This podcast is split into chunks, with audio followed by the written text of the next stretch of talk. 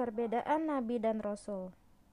Seorang Nabi menerima wahyu dari Allah Subhanahu wa Ta'ala untuk dirinya sendiri, sedangkan seorang Rasul menerima wahyu dari Allah guna disampaikan kepada segenap umatnya.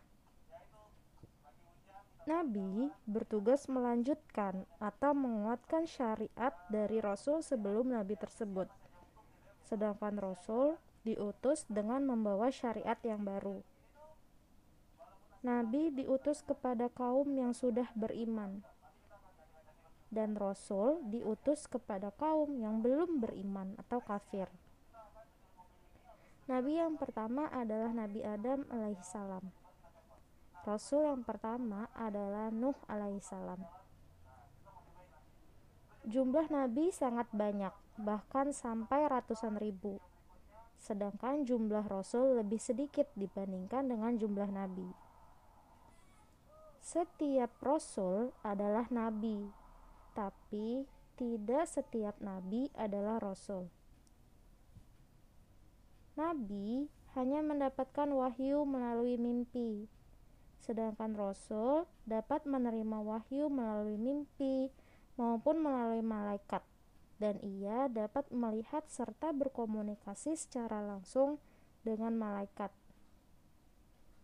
Ada nabi yang dibunuh oleh kaumnya, sedangkan seluruh rasul yang diutus Allah Allah selamatkan dari percobaan pembunuhan yang dilancarkan oleh kaumnya.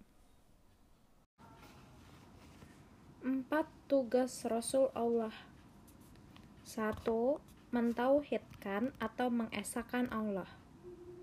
2. Memberikan kabar gembira dan memberikan peringatan kepada umat manusia. 3. Menyampaikan atau menyebarkan wahyu dari Allah. 4. Meluruskan pemikiran yang menyimpang seperti kesyirikan yang telah dilakukan orang jahiliyah pada zaman dahulu. Sifat-sifat wajib dan mustahil bagi nabi dan rasul. Nabi dan rasul wajib bersifat sidik, benar atau jujur. Mustahil bersifat kadzib. 2. Wajib bersifat amanah. Artinya dapat dipercaya mustahil bersifat hianat. 3. Wajib bersifat tablik, menyampaikan wahyu. Mustahil bersifat kitman. 4. Wajib bersifat fatonah, cerdas dan tidak pelupa.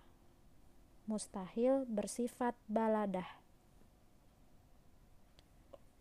Satu sifat yang boleh atau jais, yaitu memiliki sifat manusiawi selama tidak mengurangi derajat keluhuran nabi dan rasul itu sendiri.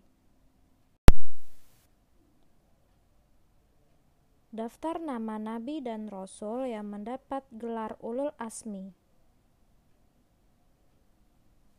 Mimin Nabi Muhammad Nabi Isa, Nabi Musa, Nabi Ibrahim, Nabi Nuh.